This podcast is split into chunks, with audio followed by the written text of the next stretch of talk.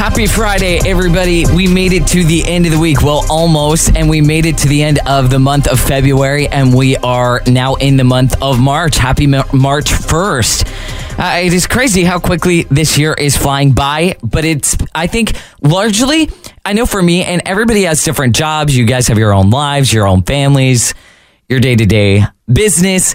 But for me, largely, it revolves around this show. It revolves around the news cycle and it revolves around running. I'm a pretty simple guy. But the the gods of news have blessed us all in the year of 2024 and given us a wonderful news cycle.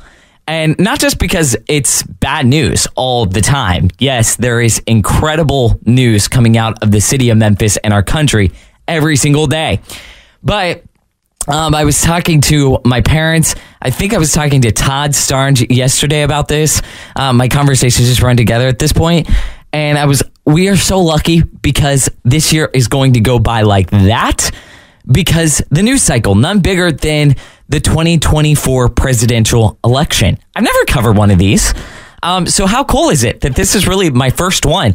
2016 was wild. Um, that was when I was really politically active. I would say I was the Trump surrogate at my dad's church. Um, it got him in a lot of trouble. It didn't get me in any trouble at all.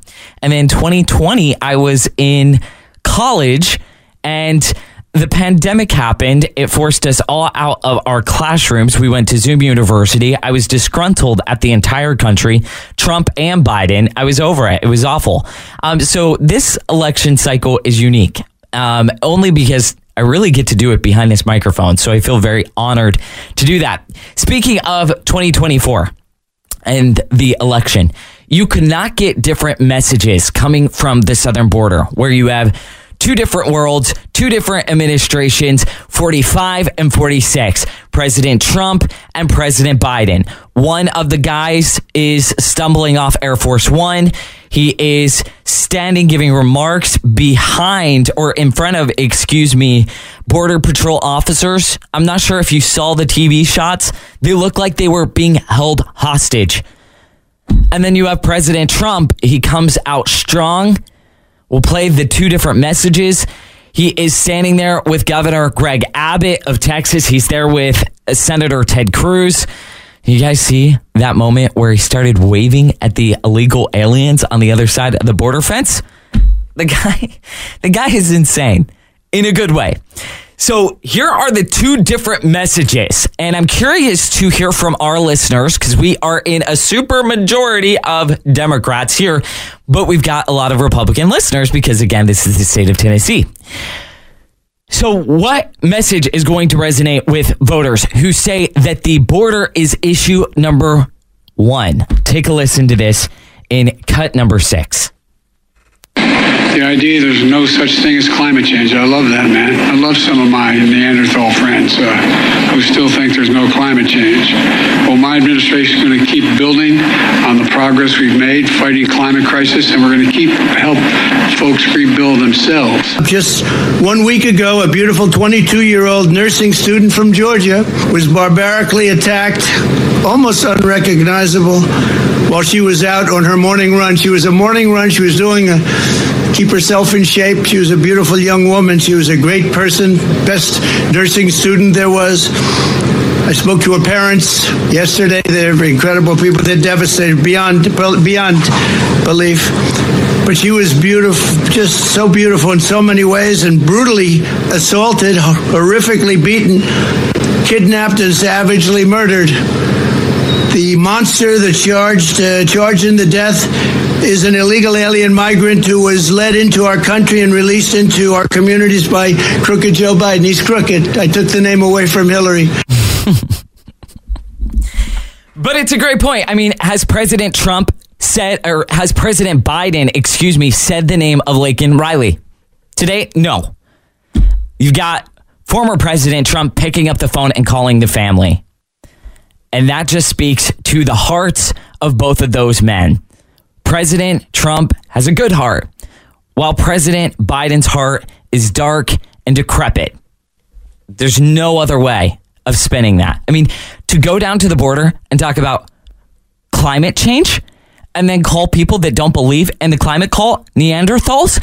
First of all, I thought that was racist. People get canceled for that. but not with them. Which leads me to Shelby County.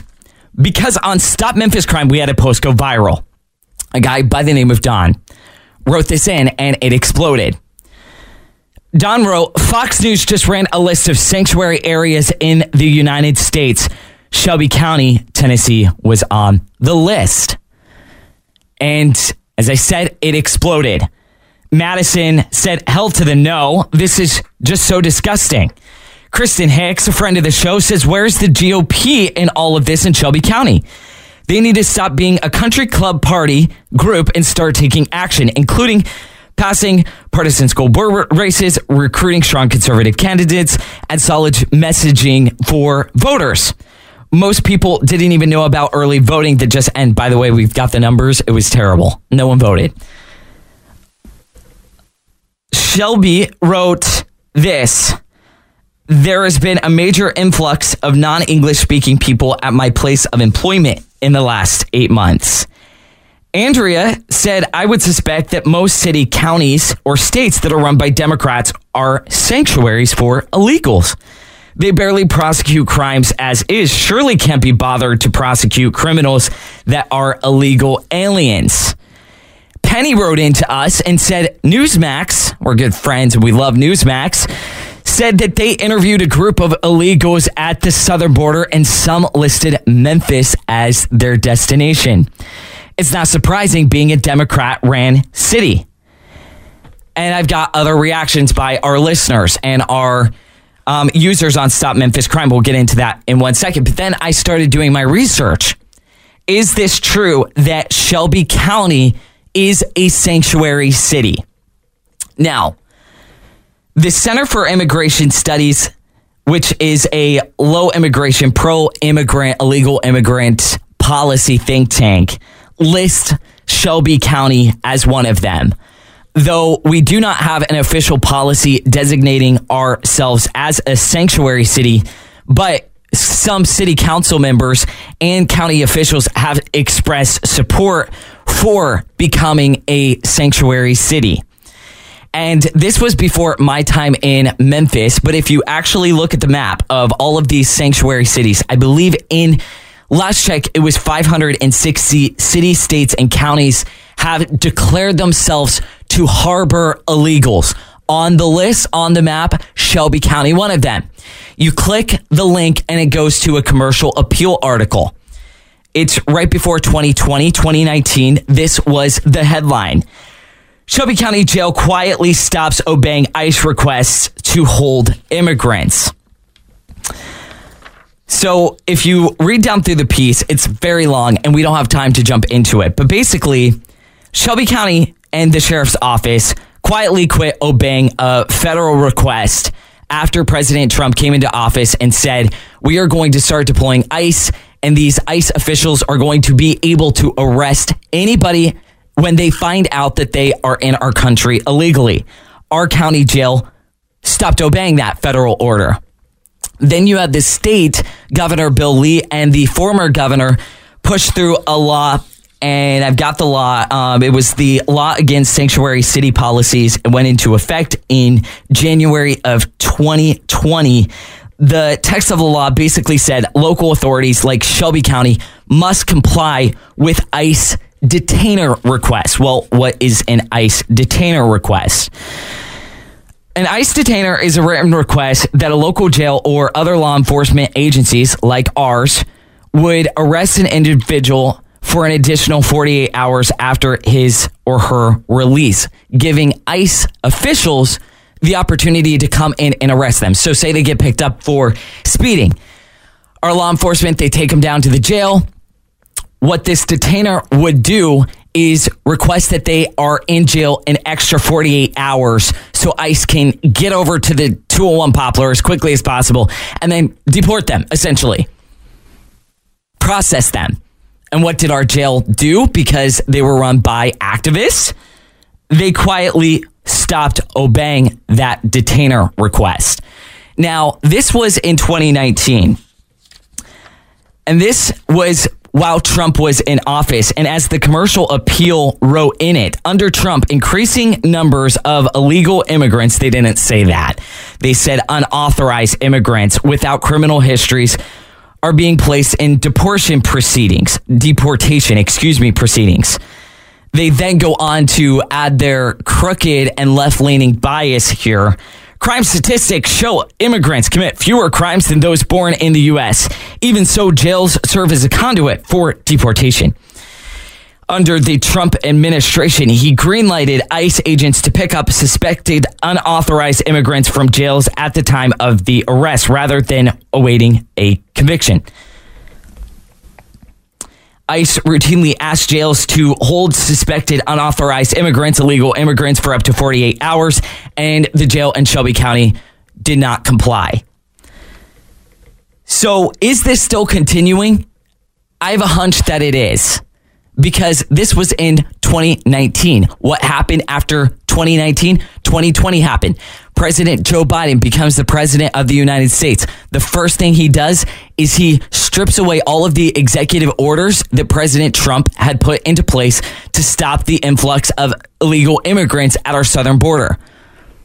That has consequences. We're seeing what that looked like in Athens, Georgia, where 22 year old Laken Riley was out for a run and one of these illegals murdered her, crushed her skull. So, do we really not think that they are here? Illegal immigrants are being harbored in Shelby County. It was happening under the Trump administration, where county officials were snubbing their nose at federal and state laws. Fast forward to 2024 where we have a, uh, a president right now that is allowing and making every town a border town, every county a border county, every state a border state. You think they're not running around Shelby County and Memphis? You're mistaken. Which leads me back to a lot of your comments because comment after comment under this post that went viral on our Facebook page suggested that they are here and they are not being deported. I remember I was reading down through this commercial appeal piece and the ACLU, they were fighting this. The city council, they were fighting this. They want them here. But this is a city that is controlled by Democrats. So am I shocked to think that Shelby County is a sanctuary city and we just aren't being alerted about this? Not at all. Not at all. Would love to open up our phone lines do you think, have you seen illegal immigrants in Shelby County and in Memphis? Our telephone number, 901 260 5926. 901 260 5926. We'll be right back.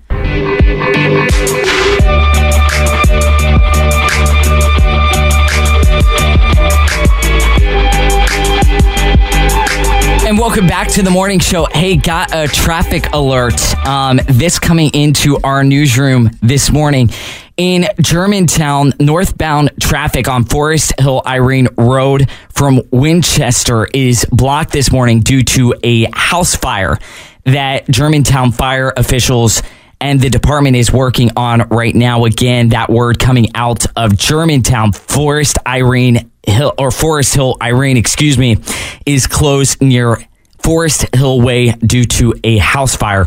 We will keep you updated. Last check, I'm looking at our traffic cameras. It does look like one lane is open where commuters are able to get around that, but it is blocking and backing up traffic this morning. Um, let me read a couple of your comments real quick before we get into a couple other local stories. By the way, I'm going to give Police Chief CJ Davis some credit this morning. And you know, I don't typically do that. I'm feeling very good because it is Friday. By the way, dropping by the studio for two, uh, not two segments. Actually, we're going to hold them for an hour. Is Patty Possel with the Cordova Republican Party and Antoine Bohannon a congressional candidate running in District 9. Would it that not be incredible if we could get Steve Cohen out of office? The guy's insane. Um, all right, let me read some of these comments real quick, then we'll get back to news of the day. Casey says they've been flying them in at night for a long time. I've seen them personally. Oh, that's very interesting. She adds, I'm sure they're busing many more in. I mean, to think that they're not busing them into Shelby County when they're sending them to Chattanooga. I mean, Chattanooga is woke, which is sad, but it's the reality.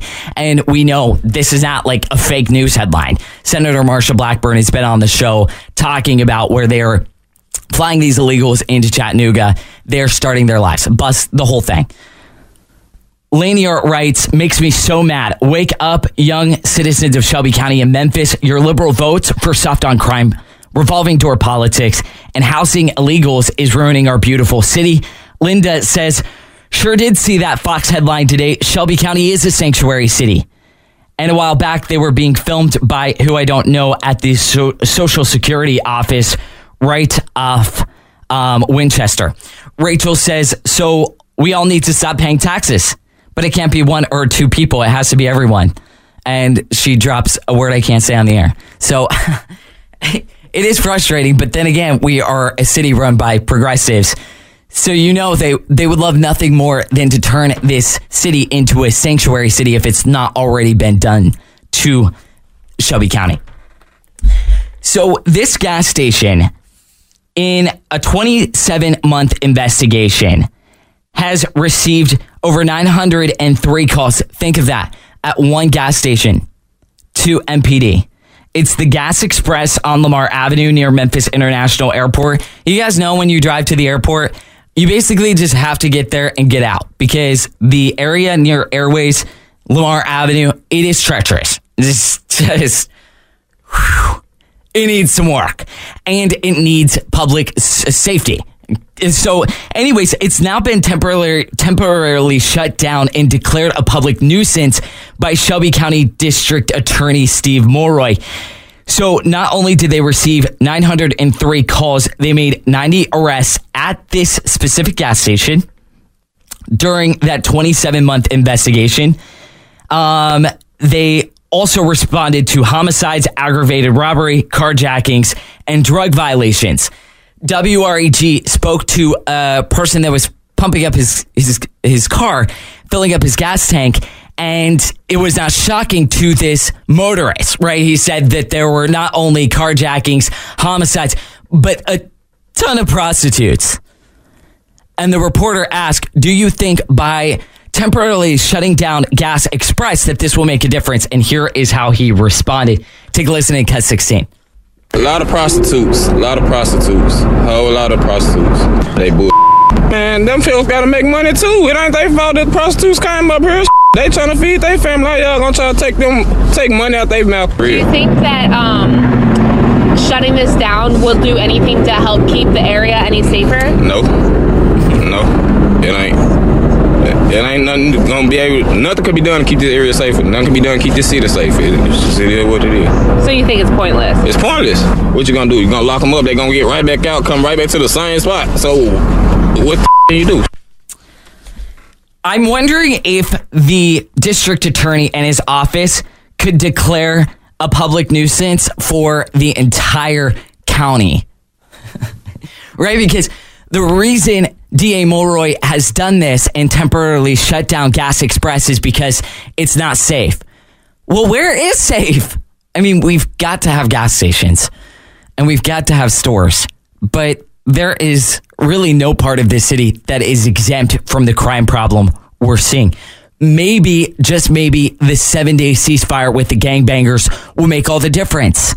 But Police Chief CJ Davis, she isn't so sure. She hasn't seen the statistics yet on whether this sit down with thugs in the city of Memphis has been effective. She was asked by a reporter Channel 3 about it. She says that it was an admirable attempt by the mayor to sit down with these people, but we've not seen the data that it's been successful. Here she is in cut 11. What, if any, impact have you all seen from the ceasefire with the gang leaders? Well, it's too early. Okay. Yeah, it's really too early. I think it really shows uh, the community that we have a mayor that wants to connect to the community and one that feels that if we don't talk to the individuals, boots on the ground, we're not going to be able to get to, to the bottom uh, of the problems in the city. Hmm. Interesting. Um, so why are we calling them gang leaders? I mean, like, that seems like a very nice title for people that are very violent human beings. You know, it's just a personal observation. We're treating these people like they are honest brokers. They're not. They're just not. Now, here's where I credit Police Chief CJ Davis because we know we only zone in and focus on perpetrators of crime, not the victims. Well, there's been a shift in public policy and safety policies and procedures within MPD. CJ Davis says they are going to start focusing on the victims. I agree. That's a great idea. It's about time. Here she is in cut 10. I think we've got a great plan. We've got um, officers that are relentless, regardless of, you know, the the hard work, the heavy lift. Um, I do think that continuing to partner with other entities in the in the criminal justice system is really important. We have to be victim focused. We have to be concerned about the victims of crime. Help individuals who are in a life of crime right now when we can. But when people show you who they are, especially violent criminals they don't belong in our community because every day we see victims. So we are paying attention to repeat offenders. Bravo. That's what we need to hear from our police chief. All right, we don't give them multiple chances, these perpetrators of crime.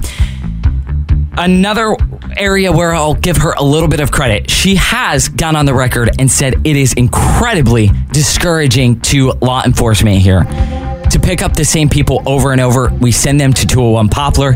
They're out of jail the next morning. She has pointed the finger at a revolving door down at our criminal justice system.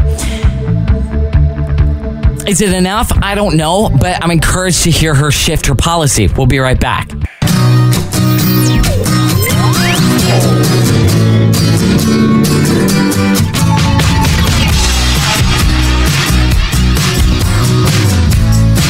And welcome back to the morning show. Very excited for our Friday with Friends panel. Paddle, uh, Patty Postle and Antoine Bohannon are going to be live and in studio in hour number two.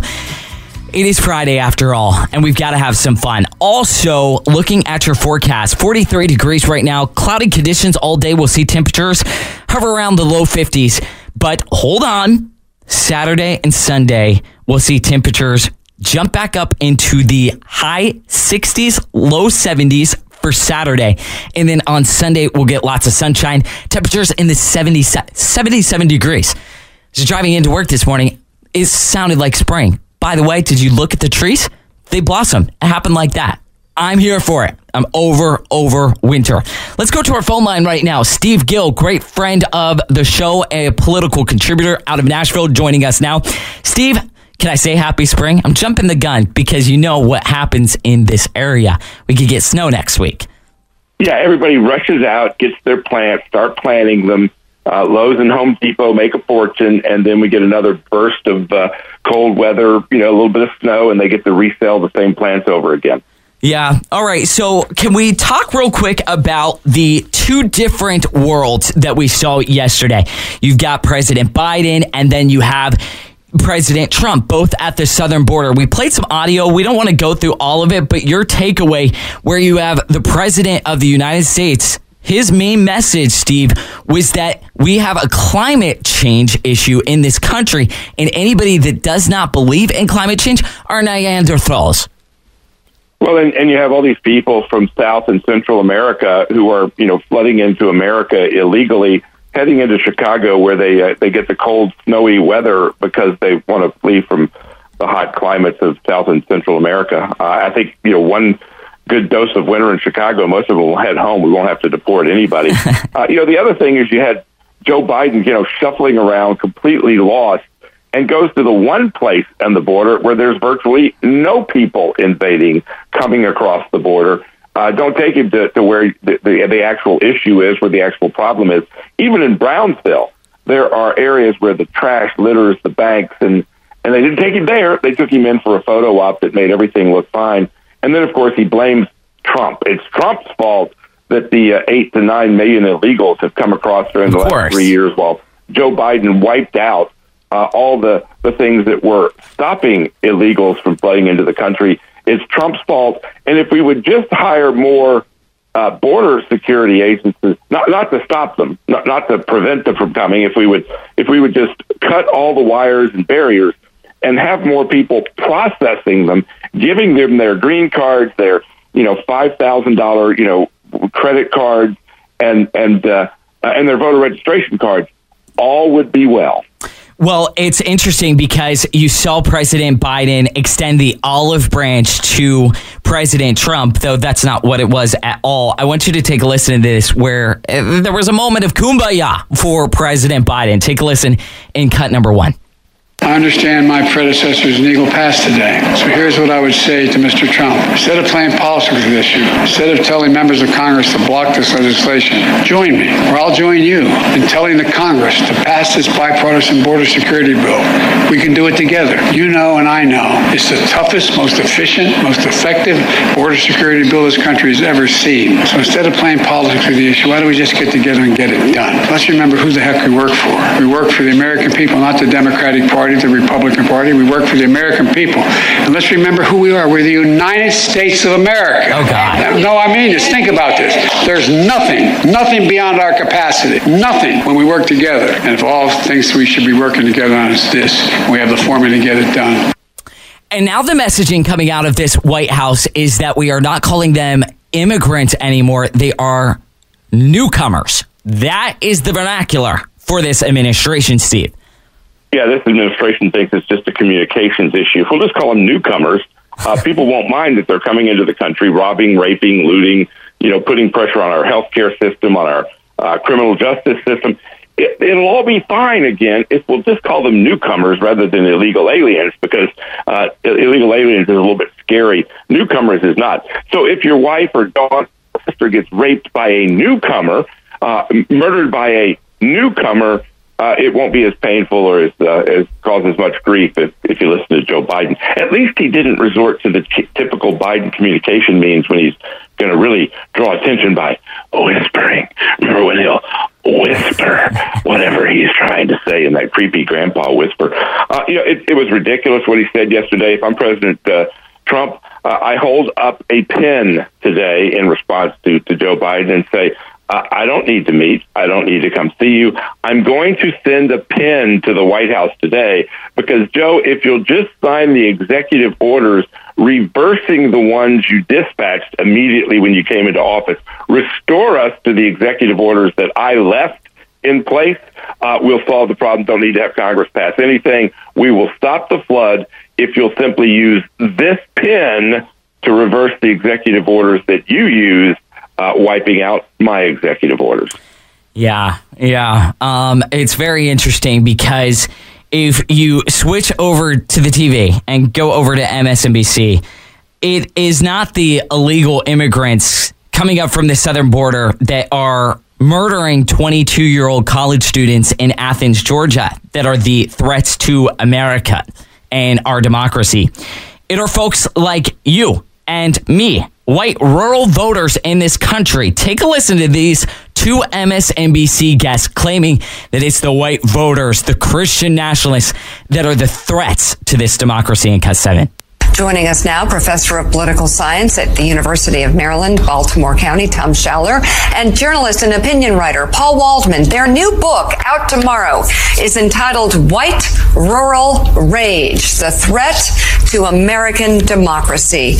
And Tom, I'll start with you. Uh, why are white rural voters a threat to democracy at this point? You would think, as we pointed out, looking at Joe Biden's background and Donald Trump's, that, that the opposite would be true. I mean, we lay out the fourfold interconnected threat that white rural voters pose to the country. First of all, and we show 30 polls and national studies to demonstrate this, so we provide the receipts in chapter six. They're the most racist, xenophobic, anti immigrant, and anti gay geodemographic group in the country. Second, they're the most conspiracist group. QAnon support and subscribers, election denialism, COVID denialism, and scientific skepticism, Obama birtherism. Third, anti democratic sentiments. They don't believe in an independent press, free speech. They're most likely to say the president should be able to act unilaterally without any checks from Congress or the courts or the bureaucracy. They're also the most strongly white nationalist and white Christian nationalists. And fourth, they are most likely to excuse or justify violence as an acceptable alternative to peaceful public discourse. So you mentioned a lot of negative factors yeah. about about this this demographic. Um, well, crap. I'm screwed. What happens when they tell us all to get out, Steve? Well, and then you've got the FBI that's uh, you know putting their uh, anti-looting, anti you know robbery um, uh, uh, website up that has white women featured in the uh, pictures, not the people who are actually going in and looting stores and uh, and, the rest. Uh, look, it's it's those white country folks that were burning and looting places like Portland and Seattle and and burning uh, the church across the street from the White House. It was them white folks that was uh, was doing that. Uh, and when you hear the racism coming from members of Congress, black members, when you hear the racism coming from black commentators on these shows, uh, again, it is it is the danger of black racism, anti-white racism that the Democratic Party is promoting, while, while ignoring the violence taking place in our uh, in our inner cities. Uh, people aren't afraid to walk uh, down down the streets of uh, you know Germantown uh, at night uh, but they are afraid to walk down the streets of New York City, Chicago, San Francisco, uh, dare I say, Memphis, uh, not because they got a bunch of white uh, white folks uh, in their pickup trucks, you know, dashing into downtown uh, Memphis, Beale Street, burning up the tires, doing their spins in uh, in Beale Street. That's not where the problem is, and yet you've got MSNBC with these uh, crackpot authors, you know, putting out their crazy uh, wokeism blaming the white folks for the problems in America. Yeah. Yeah, and, and, again, we are not the party that is trying to imprison our political rivals. That would be the left. We are not the party that's trying to indoctrinate children with DEI, race Marxism, LGBTQ indoctrination curriculums. Um, I think this is what we would call textbook projection.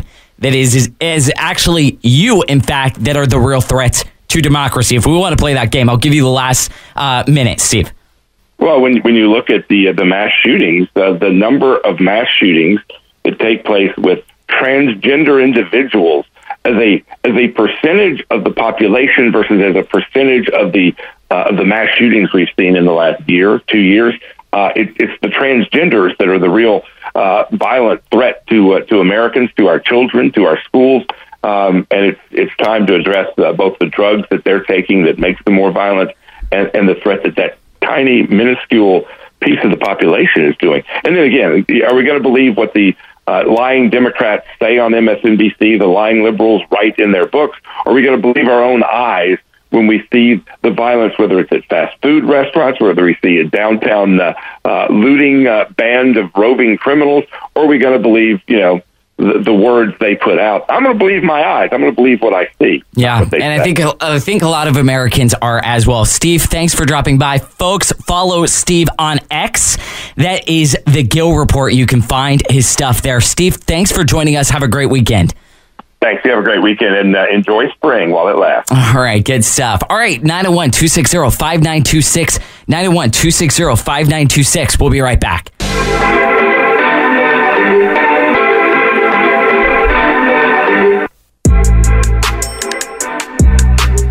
And welcome back to the morning show. Real quick, let me give you this traffic update.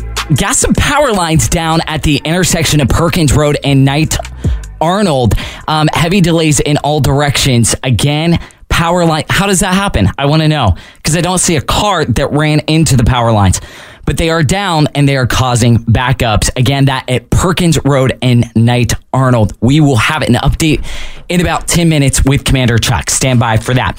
Want to welcome to our morning show the senior pastor at Christ Church, guy by the name of Paul Lawler, who joins us on our phone lines this morning. Welcome to the morning show, Pastor. Thanks for joining us.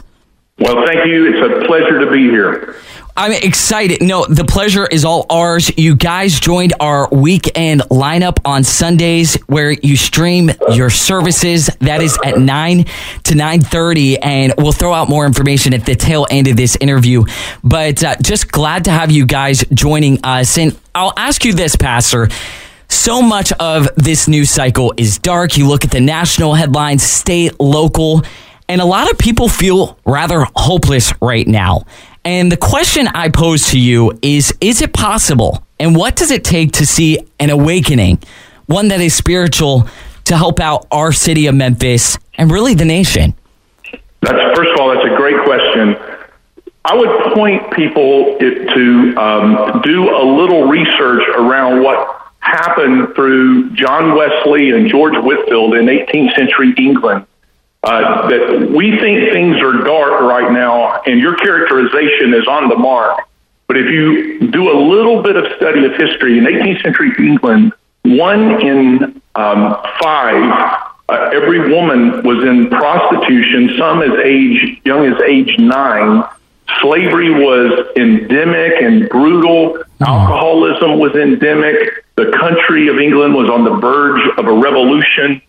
And then an awakening happened. And there are many historians that credit the awakening that happened through uh, John and Charles Wesley, George Whitefield, and other leaders with uh, creating a stabilization within the nation that actually prevented England uh, from entering a revolution. It was what some historians characterize as what ushered forth what is known as the Victorian age, where people began to do the right thing because their hearts had been transformed by the love of God through his gospel. And so, what's important for all of us to be mindful of, if God has done that before in the past, it is possible for God to do that again in the future. Hmm. And I assume that's by dropping to our knees in prayer, Pastor, and not just one time when we step in it or we see a problem in our city, but continually cry out to God as a collective. Well, that's that's a, a, a great way to lead in uh, to speaking a little bit more into the uh, kind of what we would call the sacred mix of revival. Only God can bring revival and spiritual awakening. But when we see the patterns of Israel, when uh, she would stray from God and then uh, out of desperation, she would turn her heart back to God and God would be responsive. I think it's important that we pay attention to that pattern uh, simply because of the, the fuel that desperation provides. Uh, and my point is that in revivals and awakenings throughout history, there has been this desperation factor when you if you the last great move of God that we're aware of in history in the last uh, let's say in the 20th century would be the Hebrides revival. Hebrides Islands uh, off the northern coast of uh, England, and in that era, uh, in when God broke out, there was there was a not the majority that was praying, but there were this minority of people. They were older people who began to cry out to God in their homes and in also gathering in the church because they recognized an entire generation of young people were not present um, in churches and they began to pray and intercede out of desperation and God began to respond. Hmm. Once again, only God can bring revival and spiritual awakening. But one of the characteristics through the ages has been a desperation that fuels a crying out to God in prayer. So that's an excellent question. Speaking to the senior pastor at Christ Church, right off Poplar, Pastor Paul Lawler on our phone lines this morning. More and more Americans, according to a new Pew study, want to attend church digitally and I was reading down through this piece and wanted to get your reaction. Do virtual yeah. sermons sound fun? This Pew study shows that a growing portion of Americans are down to commune with the Holy Spirit via their tablets and laptops. Now, I have done both because of the pandemic, Pastor, and they're not the same thing. Going to church versus watching it on my iPad. Well, that, that's a great question as well. Let's let's validate that anytime somebody plugs in to uh, good teaching, whether it's on the radio or online, that, that that's certainly a positive thing if it's based on the Word of God. But worship is a different matter in the context that when we recognize the characteristic of Christianity is embodied, the Word became flesh and dwelt among us. That's what we see in the person of Jesus. And then we see this picture in Scripture that the, that the church is actually the body of Christ. And that's not a coincidence that God would instruct us in this way because the scriptures teach that we are to practice what's, what we would refer to as an embodied presence. And that is that we, being the body of Christ, we embody that through our physical presence. Um, many listeners may be aware that there was an ancient heresy in Christian Christianity known as Gnosticism, where we separate spirituality from the body, from being in body. And the point is, you, there's really no such thing as online worship in the context of how it, worship is intended to be expressed in Scripture. You can't practice loving one another, praying for one another in the context of being present, encouraging one another, spurring one another on to good works, blessing one another. You can't do that in its full orb nature when you're sitting at home in your lazy boy in your pajamas. You, the only way to live into that is by embodying your presence with the gathered community as the body of Christ, magnifying God in worship. And you can worship at Christ Church every Sunday, and we'll talk about your services in one moment. But I would encourage folks to go to church or christchurchmemphis.org and read the pastor's piece on this, the importance of gathering in person for weekly worship. I read down through it before the show. It's exceptional. Um, so throw out the times of your services, and then we'll wrap up. Yeah, we uh, worship at 8:30 a.m. traditional worship in the sanctuary, and then at 11 a.m. there are two worship gatherings: 11 o'clock in the traditional sanctuary, and 11 o'clock in Seabrook Hall, which is more of a contemporary worship gathering. All right, good stuff. Again, more of this information on your website, christchurchmemphis.org. That is christchurchmemphis.org. And the news tidbit is you guys joined our Sunday lineup, which stream your service at 9 to 9.30. Thank you, Pastor, for dropping by. Appreciate the work you do every single day in our city of Memphis. Thank you so much. It's an honor, and thank you for everything you all are doing as well. God bless. All right, gonna leave it there on the other side of the break, which is about five minutes out, we are going to be joined by our Friday with Friends panel. That is Patty Postle and Antoine Bohannon. Cannot wait to get into that. Of course, we'll run over some local headlines, state headlines. John Rose, the congressman, he took it to the House floor and he is riled up about the fact that hardworking Tennesseans have to pay the student loan debt of Harvard graduates. That's not okay. So, anyways, we've got the speech. We'll play it for you on the other side of the break. Also, some national headlines. Again, new study comes out. A majority of Americans believe President Biden is too old to be in office again. But the White House has come forward with new test results of the president's brain. Says he's perfectly fine. Do you believe that? Here's our telephone number. Would love to hear from you guys. 901 260 5926. We'll be right back. It's time to wake up. You better be up at this point. My gosh, it's Friday. What are you doing? Wake up, everybody. All right, so you guys know on Fridays we do Friday with Friends, and I've got some great ones in studio. Patty Postle, first of all, good morning. How are you? Good morning. I'm very well. Very you excited. You have here. multiple titles. we can call you with the Cordova Republican Party, a GOP strategist, a community organizer, but a Republican version of it. Yes. You do a lot. Oh, well, thank you. And then Antoine Bohannon. Antoine, good morning to you. It's been a second since I've seen you. Good morning. Just been out traveling, helping in the community. Um, anywhere my hands find to do good work, we do good work. How has that been? Because you are a family man, first of all. Yes. Right? Like family is super important to you, which it should be. Number two, you're running for office. Still? No? Okay. We'll talk about that in a second. Three, you are traveling the country. Biggest right now is you're headed to Mar-a-Lago in a couple days. Oh, yes. It's going to be wonderful. Tulsi Gabbard is going to be the speaker, and I'm going to get a chance to say some words on behalf of veterans of the state of Tennessee. So I'm actually on the program there. Really? Yes. And the first time to Mar-a-Lago, I mean, that's like the president's mansion. Yes. Actually, this is the third time. Three, three times at Mar-a-Lago? you better check yourself because I bet the FBI is watching you very, very closely, Antoine. okay, so not every day you get invited to Mar-a-Lago. I'm still waiting for my invite. I'm hoping to get in behind Todd. And the family loves it, especially the kids. Awesome. Okay, so let's talk a couple local issues, then we'll go state, then we'll go national, and then we'll wrap up with some fun topics. Oh, yeah. Okay. So we have an update on this pastor that was shot. It was awful. Um, just a devastating story. He was outside of his church. It was Sunday morning, nine o'clock in the morning. Pastor Clemmy Livingston. Well, now we're hearing from the wife of the pastor for the first time, giving us all an update on his condition. I want you to take a listen to this in cut number 15, please. Right now, his jaw is nailed together just to hold it together. It's very painful. He doesn't look anything like my husband.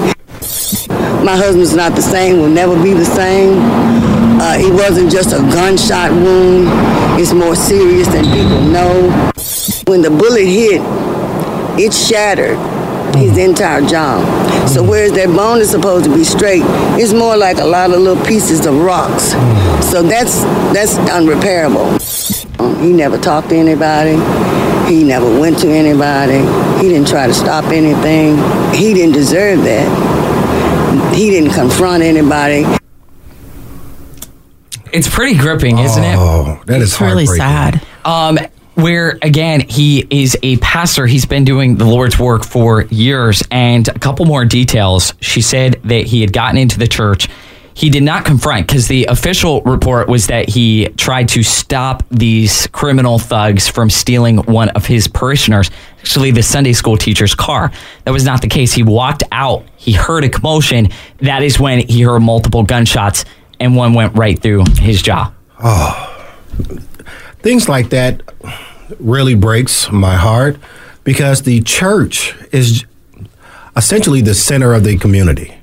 And right now, when you have individuals that are not actually respectful of the church, that just shows you the level of things in our city. And what's fascinating about this is this is just one of the latest shootings in our city after we got word that there was a seven day ceasefire with the gangs in our city. That was one of the biggest stories that we're recapping on this Friday morning. I'll take you back to the mayor, Paul Young. He came out over the weekend, said that they had brokered this deal with gang leaders in the city of Memphis. It was a seven day ceasefire. They agreed to set down their guns for a couple different things. The bargain for them was they needed more opportunities in the city. I'll take you back. Here's a little bit of that timeline, cut number nine. And my ask for them in that conversation was, can we get a seven day ceasefire? Just seven days, where there's no shooting, no killing. And they said, yeah, we would be willing to do that. And they gave me a couple of caveats. The other thing they said was, well, you know, our young guys, they need money. They need money in their pockets. That's the way you can change it. We don't have programs at, at our community centers. We don't have things to do. So we go out, we steal cars, and we ride around with our friends. I never would imagine that the mayor would be talking to us directly. If you come to our hood, if you come over there and ask them to put the guns down, they will do it. Because they never seen anybody like you in their community talking directly to them. I want to talk to any and all. Um, and so that's part of our overarching holistic strategy. When people aren't heard, this is what you're going to get. When people are asking for things and we're not meeting them and listening to them, they're going to find a way to get your attention. And I'm pretty sure they have everyone's attention right now. All right, Patty, what do you make of it? Do we broker deal with do we broker a deal with these gang leaders in the city of Memphis and will it be effective in reducing our crime? So it's complex, right? Uh, the gangs is only one component of the crime. Uh, everybody's saying, well, seven day ceasefire from the gangs. But what about all the domestic violence? What about all the other regular criminals that are out there um, stealing that car to get maybe a couple hundred bucks to put in their pocket to feed their family or feed themselves or something along those lines? So it's nice that they have this big press conference and said, hey, we're going to sit down with the leaders of the criminal element here. But they're not really getting to all the criminal elements here. So that's only one aspect of it. And then, of course, then if you break it all down, what about the opportunities that are presented to them on a day to day basis? Every one of those children have a school assigned to them. Why are they not? Why are they not in school? What? Where are the parent parents in this situation? Where? What are these children doing, and why are they involved in gangs to begin with? You know, so there there's a lot more complexity to this all, and just having a big press conference going, "Yay, we all get to sit down and." and I'm going to control all aspects of crime. Uh, it's unrealistic. I agree with you, and this has split the city of Memphis. You have people that love to see the mayor going to the hood. That's what it is. And then you have other people. I would be in this latter camp that says we don't sit down with these people and broker a deal like building them another community center because we've got a lot of those, and that has not worked in the last 60 years. No, community centers is again taking away parents' responsibility, right? Because you're shipping your kids off instead of saying, hey, I'm responsible for these kids when they're not in school. The police So- chief, the police chief says we're still waiting for the data to come back. Has this actually been effective? Antoine, what do you make of it? just like Patty mentioned, this is a multi leveled type event, right? When you talk about parents, the average mother for a single child is probably 17, 18. Uh, grandmothers are in their 40s. Great grandmothers are, you know, in their early 60s. So this is like kids raising kids. So for a seven week sit down, I applaud the mayor. Great job at least starting the conversation. However, it's not just for him. It is every elected official that have to get out and about because it's often and you have to be consistently present in the area. If you are in charge, military card AR, area of responsibility. If you're spending majority of your time as an elected official sitting around doing meetings all day, then you are failing at your job as a leader. You should be early and often in these areas helping out. That's right. Consistently being present. That's right. And isn't it a job of the elected officials? I mean, everybody has their breakdown Of for their, ter- their yeah their sphere of influence. But if you're the mayor, you should be having a rotation and going around and talking to the people in the communities. So. you know that to say, oh well, this is like historic because he went and talked to a few people. I mean, shouldn't he be talking to everybody? There's also this notion that a lot of these young people, and we'll get into the city council because they are furious with Senator Brent Taylor. Like they have declared war on Brent Taylor because he's gone to the state and said, yeah, you are not going to pass this ban on pretextual traffic stops because the, stu- the studies and the empirical evidence is suggesting these young people are not scared of cops. If you're scared oh, of cops, you're not going to take over the streets off airways and shut down traffic for hours. This keeps on happening. So this idea that these poor, poor children are just, first of all, they don't have food, they don't have resources, and then they're also terrified of law enforcement. That's not what we're dealing with. Eh, you know what? It's crazy because I really love how people can talk for a certain sector of people, but you haven't grown up with them or even been around them to understand. Memphis, it's it's a microcosm, right? Your family members are actually part of the police force, part of the fire department. Your cousin, your brother, your your nephew, your niece. So, in that aspect, everybody generally knows everyone. And now I applaud Brett. Brett is trying to do everything he can. But what we need to do from a state level and a local level is one, put aside the the DNR, right? Let's hop, put the politics out of the way. Secondly, what laws work? Because we can't handicap the police and tell them they can't do certain things because of incidents that's happened. They are horrible. Cannot stress that enough. However, the majority of crimes can be preventive. And that part, I think that's where Brent is coming from. Say, okay, let's give the tools to the law enforcement so they can do what they want to do.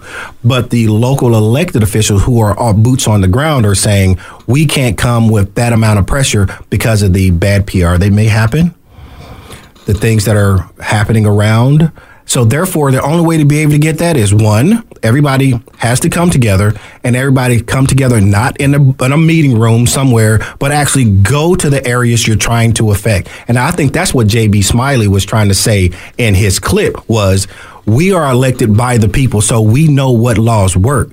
So until we get to a point where we can just have that open, because it's all about relationship building, right? Oh, but I want to touch on something you said. You said JB Smiley, knows what laws work.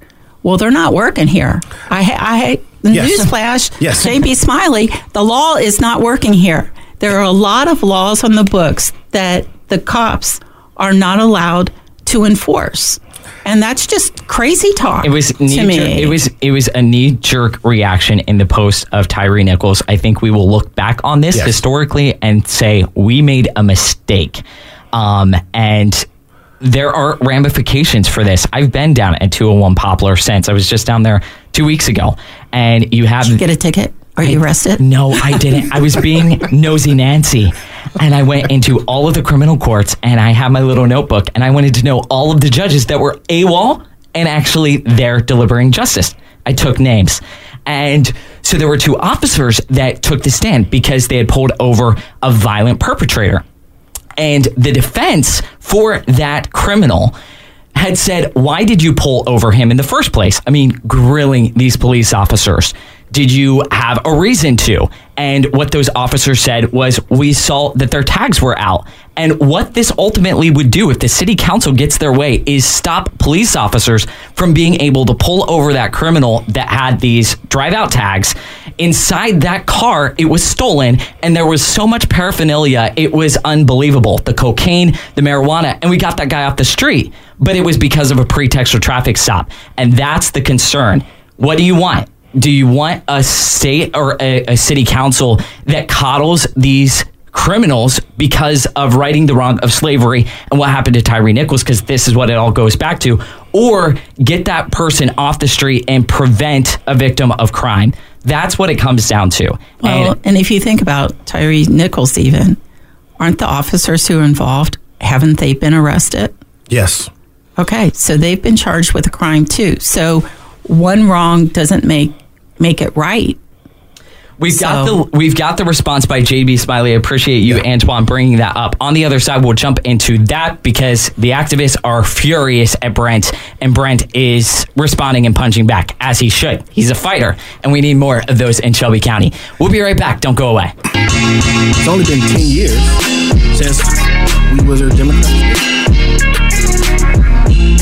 And welcome back to the morning show. Glad to have my friends in studio and great to have all of our friends in our listening audience out there joining us on this Friday with Friends Hour.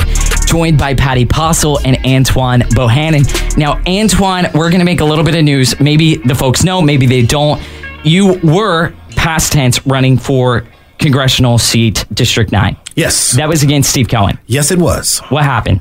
Well, as I started doing my my research, you know, generally when you want to do something, so I spent the off year traveling here, Nashville, Knoxville, different political parties, try to get a, a feel for things.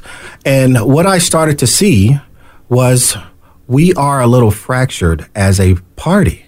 And the numbers for voting points directly to that. We have to find ways to energize the base. And how do we energize the base post pandemic? We have to get out, not just the candidates, because the candidate is one person. Case in point, in my instance, there's 683,000 people in the ninth district. Do you think I can get out in an area that is 68% Democrat and just do it all by myself? They said, work hard, work hard. Um, you can work hard, but you also got to work smarter. And it's a collective group, it is a team effort. And when I tell people that I'm a Republican, when I was out knocking on doors, and they ask the question, well, why are you a Republican? Why are you not a Democrat? So I answered that. And now we get to a point of who's better, the Democratic Party or the Republican Party. But the only thing you can do is downgrade the other side just to make yourself look good. And it was at that point I was like, you know what?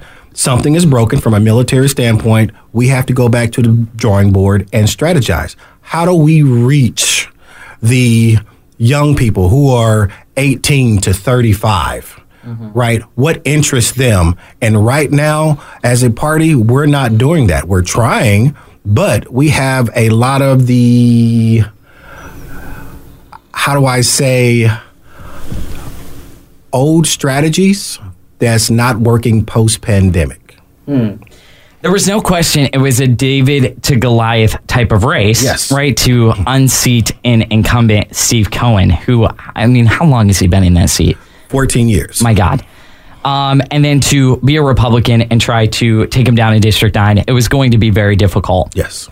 But what do we do with that seat? Do we just go home? Or, Patty, is there a way to find a candidate or someone that would be able to grab those Democrats, grab those Republicans? Looking at the early numbers of early voting, my God, it was down considerably from 2020. Less than 5% of the county's registered voters cast their votes during the early per, uh, period compared to 22% in 2020. Yes. Well, it's not an exciting Super Tuesday, right? Neither party is really enthusiastic because either you're a Democrat and you're going in and you're pulling a ballot and going, well, I can vote for Joe or I can vote for Joe or I cannot vote. And then, of course, on the Republican side, we had choices, but outside of uh, Nikki Haley, who obviously is not picking up enough traction, it's we have Trump or we have Trump. So, you know, people are like, well, why should I go vote? Because there really isn't any contest. So that is part of the problem too, is because so many decisions are made before the people even have a choice, mm-hmm. right? I mean, I'm I'm very bum on the national level that the top at least four should have stayed in the race at least until Super Tuesday. But then, as a former candidate, I also understand that it takes an awful lot of money, energy, and, and everything else. And when the numbers are not there, they're not there. And so, do you keep climbing, you know, that's vertical cliff, right? Because if the numbers aren't there and you don't have the financial backing, then you're just spinning your wheels. Yeah. Another thing about the numbers. All right. We say the numbers, but there's a reason why our numbers are the way they, they are. It's because our party is not gainfully employed continually in the areas where we need to be. And that's from a myriad of different reasons. I'm not saying that the outreach program or anything is not doing a good job. What we need to look at is do we have the individuals, the foot soldiers, to get out in the areas that we need to touch? And then how do we get involved? And the way that I started is we started in Binghampton, working with homeless veterans that are out there. You have to sow the seeds early and often, not just during the election cycle. Well, there's that, but there's also if if you go back to to my story too, nobody even knew if I was a Republican or Democrat, right? Because I came up through grassroots. Yes. Very specific issue and impacted all people, right? And just for the listeners, you were running state rep, right? Right. So I ran as uh, Tennessee District 96, which is not 96 now. Um, now I'm in 83, but I didn't move. Um, but uh, I was fighting for property rights for the people because I thought it was an injustice that we woke up to newspaper articles saying we were annexed into the city of Memphis. So when I came out and put my name in the hopper, so many of my neighbors are like, oh my gosh, I didn't know you were Republican. And then even in, in Was the that experience, A chip against you? Was that a bad thing? Or was well, it just. in their eyes, that was a bad thing. They're like, "How can? How in the world can you be a Republican? You're for us." And I'm like, That is it right there. Our messaging that Right. we are very sympathetic. right? Well, I mean, we're hardworking people, and and I'll never forget. Um, in 2019, uh, I was helping one of the city council people, and this band of women came up from one of the sororities, and uh, they were trying to get out the vote, and uh, they stopped their like little parade at the agri center, and the one go gal goes, "Oh my god, oh my god, it's Patty Possel! Everybody, this is Patty Possel. She's my neighbor. She's so fabulous, absolutely fabulous." So of course I turned it around and said, "Hey, can you vote for me?" And she's like, "Oh no, you're a Republican." Okay, so we we've got to change the messaging. That's the takeaway Yes. from this segment. All right, so how do we do that? We'll have that conversation on the other side. Also, we'll touch on some national and state politics. These two are sticking around, and I hope you do as well. But we'll be right back.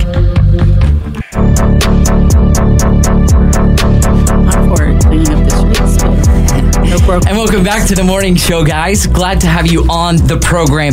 We're going to pick up the conversation with all of you guys. I see your comments. We're going to read through some of those. There's there goes the phone. Um, so let's jump back into JB Smiley's comments where there is a feud going on between the city council and then Senator Brent Taylor. The activists obviously are teaming up with um, JB Smiley, the folks on the city council, and then fortunately, Senator Taylor does not care. All right, so let me read this statement by JB Smiley Jr., the city councilman, on this ordinance that would ban pretextual traffic stop. Brent has gone to Nashville, and said, We're going to actually ban you from banning. All right, make it make sense, but it does. The Memphis City Council, JB writes, is comprised of duly elected members of Memphis community who are charged with enacting legislation on behalf and for the benefit of the community we call home. The power to enact legislation and dictate policy on a local level should rest with local governments and their police chiefs. It is evident that those who live, work, eat, and worship spend their social time in a community they call home know it better than those who do not. The law enforcement challenges facing the various urban, suburban, and rural areas across the state of Tennessee differ, and therefore local leaders should be given deference. The same argument that each of you make regarding federal preemption applies here. As such, I respectfully request that you all apply that same logic in this matter and oppose what would be their ordinance in banning pretextual traffic stops, as it undermines, he continues to write in this statement, the ability of those serving in local leadership to make necessary adjustments to local policies that govern policing. Here are the activists. They went to Nashville and took this straight to Brent. Take a listen and cut number 13. There is no law or ordinance currently prohibiting police from stopping someone for speeding, reckless driving, or not wearing a seatbelt, as Representative Gillespie has previously said. These researchers found that the police department's practice of making large numbers of stops in high crime neighborhoods did not appear to have any effect on crime. If you truly want to honor his memory, I'm asking that you oppose this bill today. They don't want to just attack traffic stops. They want to attack the entire ability for us to, to edit any kind of policies or change any kind of policies that would keep black Memphians safe, but also black Tennesseans or also poor white folks in rural areas, how they encounter police. So the mayor, Paul Young, also releases a statement, sends a letter to Brent, says, please, Brent, don't do this. And Brent has been on the show, the senator, multiple times and says he has a working relationship with our mayor. Here is Brent speaking to Fox 13 on the back and forth with his feud with local government. Take a listen in cut 14.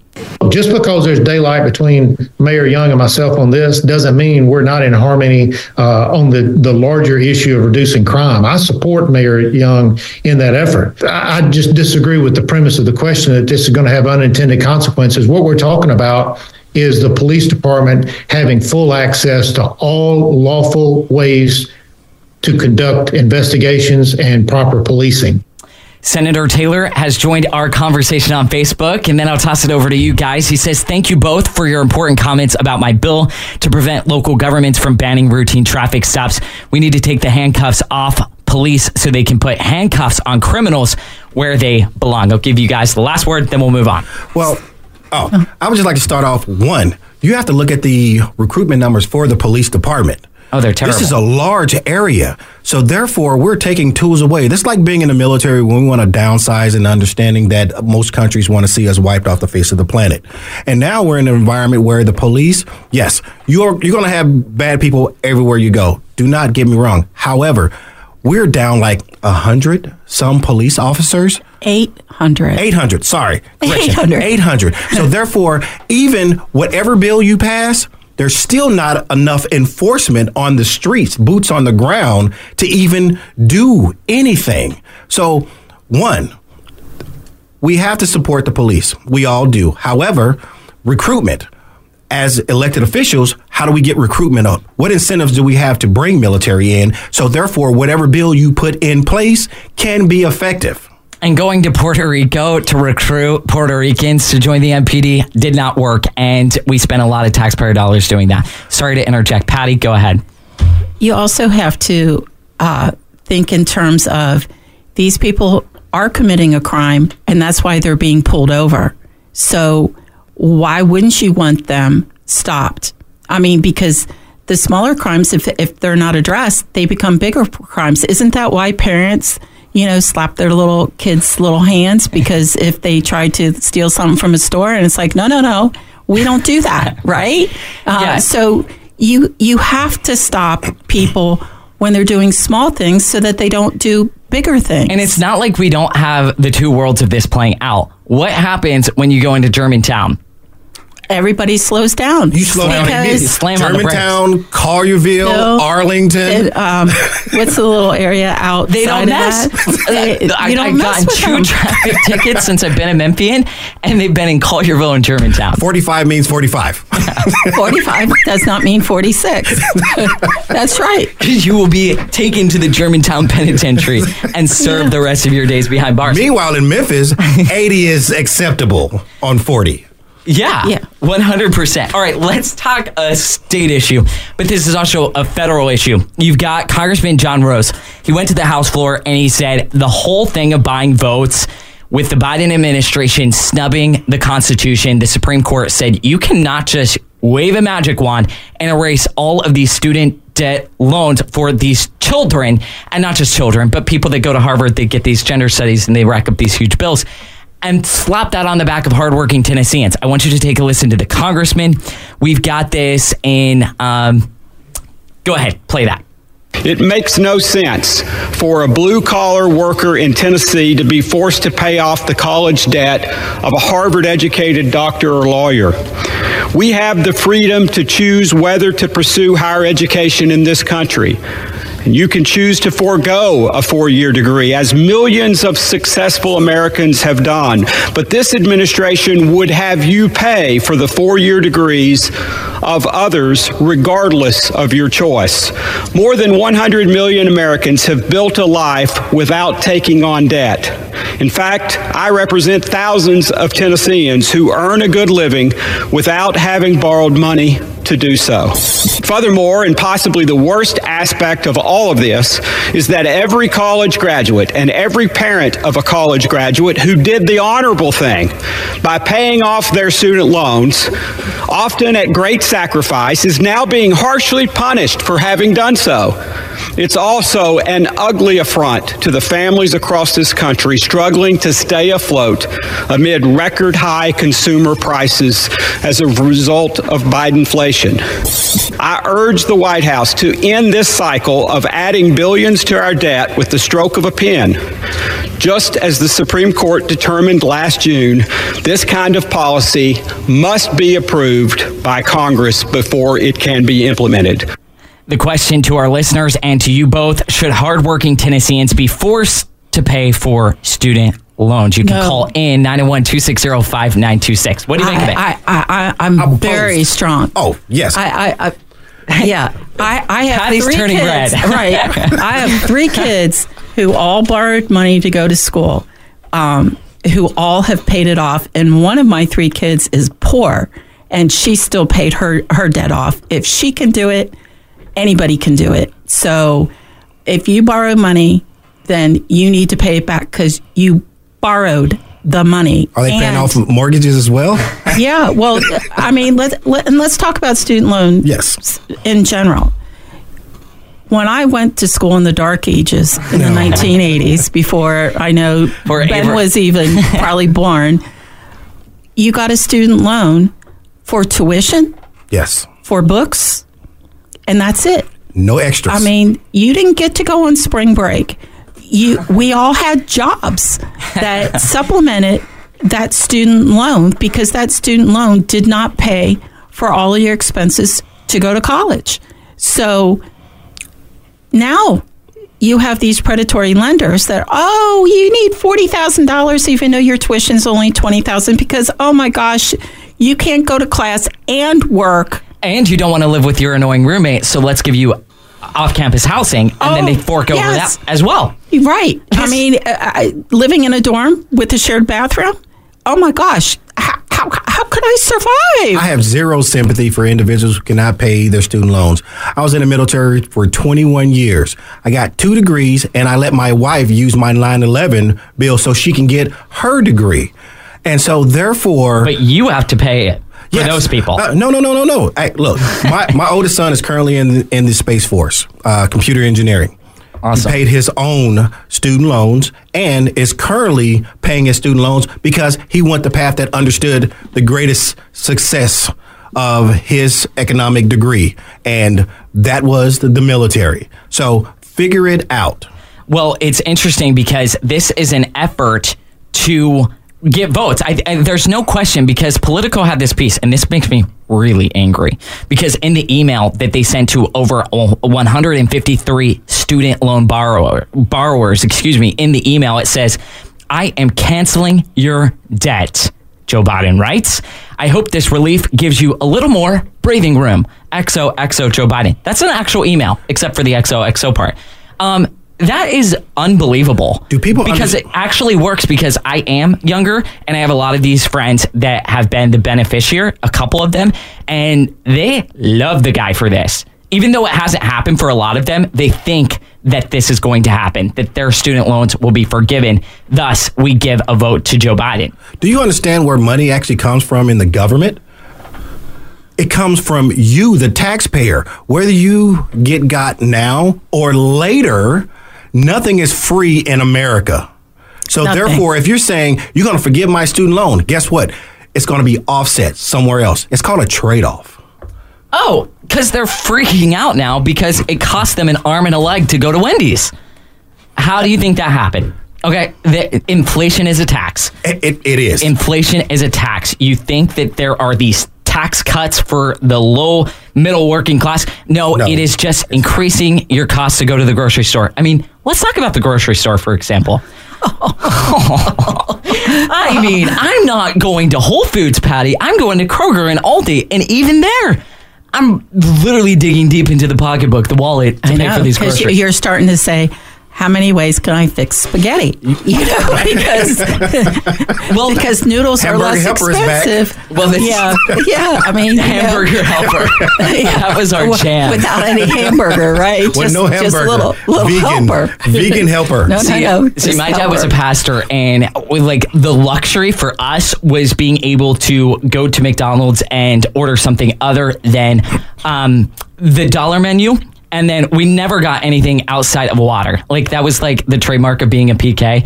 I'll take water. I'll Yeah. take water. We never got pop. So, anyways, um, this is just crazy. We'll take a break. We'll slip in a break. We'll come back. Get to some more topics. Sound good? All right, let's do that. We'll be right back.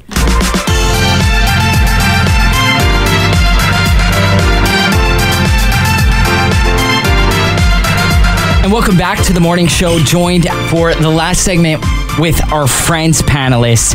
I was telling Todd, do we turn this into like a Fox and Friends? Do we just get a big curvy couch and put it in the studio? Oh, that'd be good. Great. Patty Possel and Antoine Bohannon sticking around for the last segment. So this news breaking out of Middle Tennessee, Congressman Mark Green, who had said he was going to retire at the end of his current term, after all was said and done, he is not going to be retiring. And here is his full statement. It's incredible. I guess the president of the United States, Donald Trump, was in his ear. Here's what he said. While my strong desire was to leave Congress at the end of this year, since my announcement, I have received countless calls from constituents, colleagues, and from President Trump urging me to reconsider. I was I was reminded of the words of General MacArthur on a statue at West Point. Duty, honor, and country. Mm. I realized once again I had a duty to my country to fulfill. I will be running for reelection so I can be here on day one next year to help President Trump end this border crisis once and for all. What do you make of it? Outstanding. I love it. Outstanding. Uh, there were rumors that this he was doing this because he's going to run for governor. He could still right run for governor and finish his race, term. Uh, governor's race isn't, you know, until 2026. So he can go ahead and do at least one more term, if not two more terms, right? Before. Mm-hmm. Then he'd have to choose. In 2026, he would have to choose between the two seats. And with him leading the effort to impeach Mayorkas in the House, I mean, the guy's got the name recognition across the state. You were pointing this out as a veteran, Antoine. Um, he's got the veteran vote. I mean, this guy has an easy shot at being the next governor of Tennessee. Not only that, he's extremely nice and approachable. He can hug you. You can see him in Kroger's. You can see him everywhere, and he's going to talk to you and spend time with you. He, he's not arrogant at all. He is somebody that can relate to everyone. And he's always been for the people. He, I have found him to be a very honorable person. I worked with him um, when he was just a state senator, and and he fired questions at other panelists for the people. I mean, he understood where the people were, and he's for boots on the ground, everyday person. Let's talk national real quick. New polling coming out showing, and this according to a Bloomberg News Morning Consult swing state voter survey published on Thursday, showing Trump is leading Biden in seven swing states as more than 80% of Americans say President Biden is too old. Well, the White House is trying to get ahead of this. He went to Walter Reed, got a checkup, and here is what they're saying about his cognitive test in cut number 17.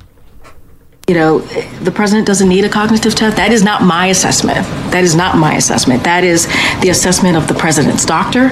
Uh, that is also the assessment of the neurologist, uh, who has also made that assessment as well.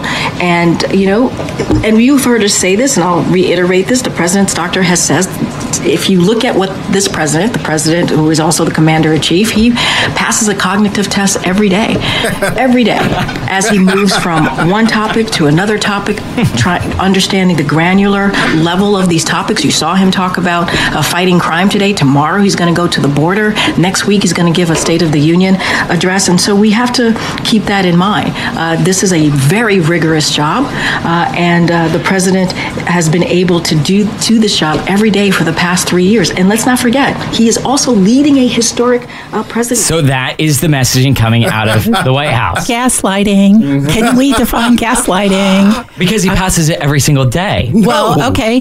Who goes to the border and talks about climate? Joe Biden.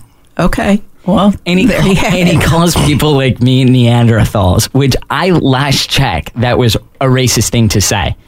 Um, because people Yeah, I think gotten people- canceled. people- yeah, we know they people they have get been canceled. fired. Exactly. And another thing, you're not going to tell your boss that that he's crazy. So him going to Walter Reed and everybody say, "Oh yeah, you passed the test." No one's going to say nobody took. He didn't take the He never, test. he never even took the test. He, He took never the took the physical, test. and then they declined to give him a cognitive test. Right, which is insanity in its in and of itself. Right? Why wouldn't you test people who are over eighty? All right, let's be conspiracists this morning. Do you think there is a plan B, or do they? Do you think they run this guy all the way to the end to November? That's a plan B. There's a plan B. Do you It's, think? it's somebody who doesn't want to go through the rigors of a primary. They're going to work it out at the DNC. Who whoever you know emerges from the DNC. Here's my conspiracy theory. so Biden drops out. Okay. And then or dies. or dies. They make Miss Harris president, and they ask Michelle Obama to be vice president, so she doesn't have to go through a primary. Oh, that's interesting. She doesn't want to go. She doesn't want to do the rigors of a primary. Exactly, but have her on as the vice president. And because Kamala is a queen, she would never be upstaged by Michelle. So I think she's going to get sidelined. really, Once she's Uh. president, and then she'll drop out, and No, that no, makes no. Michelle Obama. I think. president. I think they'll get rid of Kamala before. Really, Yeah, I do. I think she would bring down the entire tent. She would go away screaming racism. I mean, she literally looked at Well, her. I mean, how how can she scream racism if Michelle's the one that steps up? I mean, that's you know, That's a she's fair a, point. female, and and last time I checked, they're the same color. So you know, So, so let's talk about the Republican side. Patty, you seemed a little bit frustrated that we are with President Trump. Do you feel that way? I like choices. Okay. so you know, I, That's okay. I'm an artist. I like you know color. You like variety. yeah, I like variety. Options. I like. So I, I, like hate to doing break it to you, Patty, but there will be no option. So it will be Trump. so if you are a woman that we love to talk about, right? The suburban white woman in America. That's you. That's Hello, me. Patty. That's me. And small business owner. Don't So forget that one. so who does Trump pick up to make you happy? me. All right, so we've got a Trump puzzle ticket. yeah, why not? Me personally, I would say Tulsi Gabbard. Oh. Do you think that would do enough Yes. to get independence? Because he needs some independence. Well, it's not about the independence. She is actually a great person. So, being stationed in Hawaii for 14 years, I had a chance to meet her several times when she was a delegate there. So, an elected official there. So, therefore, I understand her military mindset. I understand she is not about far left, far right. She is for the people. So, when you need that sound barometer that is not going to throw people to a left or to a right, that will be the great. And you will have a vice president who is effective. Hmm. All right, Patty, I'll give you the last word. You've got 30 seconds. What do you make of that? And who really would you like? I mean, other than yourself. Uh, uh, Abbott. I would love Governor to Greg see, Abbott. I would love to see Greg Abbott step up and uh, be VP. Wow. So that was a news headline that came out yesterday where President Trump was asked, Is Governor Abbott on the short list? He said, I can't confirm that he is. that is a great pick So, as well. Yeah. way to I end. mean, what a fabulous governor. Yeah. All right. Good stuff. Thank you both. Wasn't it fun? Yes, Oh, it it was was. totally fun. It Thank goes you by so very fast. We'll do it again next Friday with a couple more friends of the show. We don't discriminate. We invite our Democrat friends, and I'm working on a couple, so stand by for that. Have a great weekend. Enjoy the sunshine that you'll get on Saturday and set, uh, Sunday. Temperatures in the 70s. Can't complain about that. As Todd says, get out to church. We'll see you guys Monday morning starting at 7.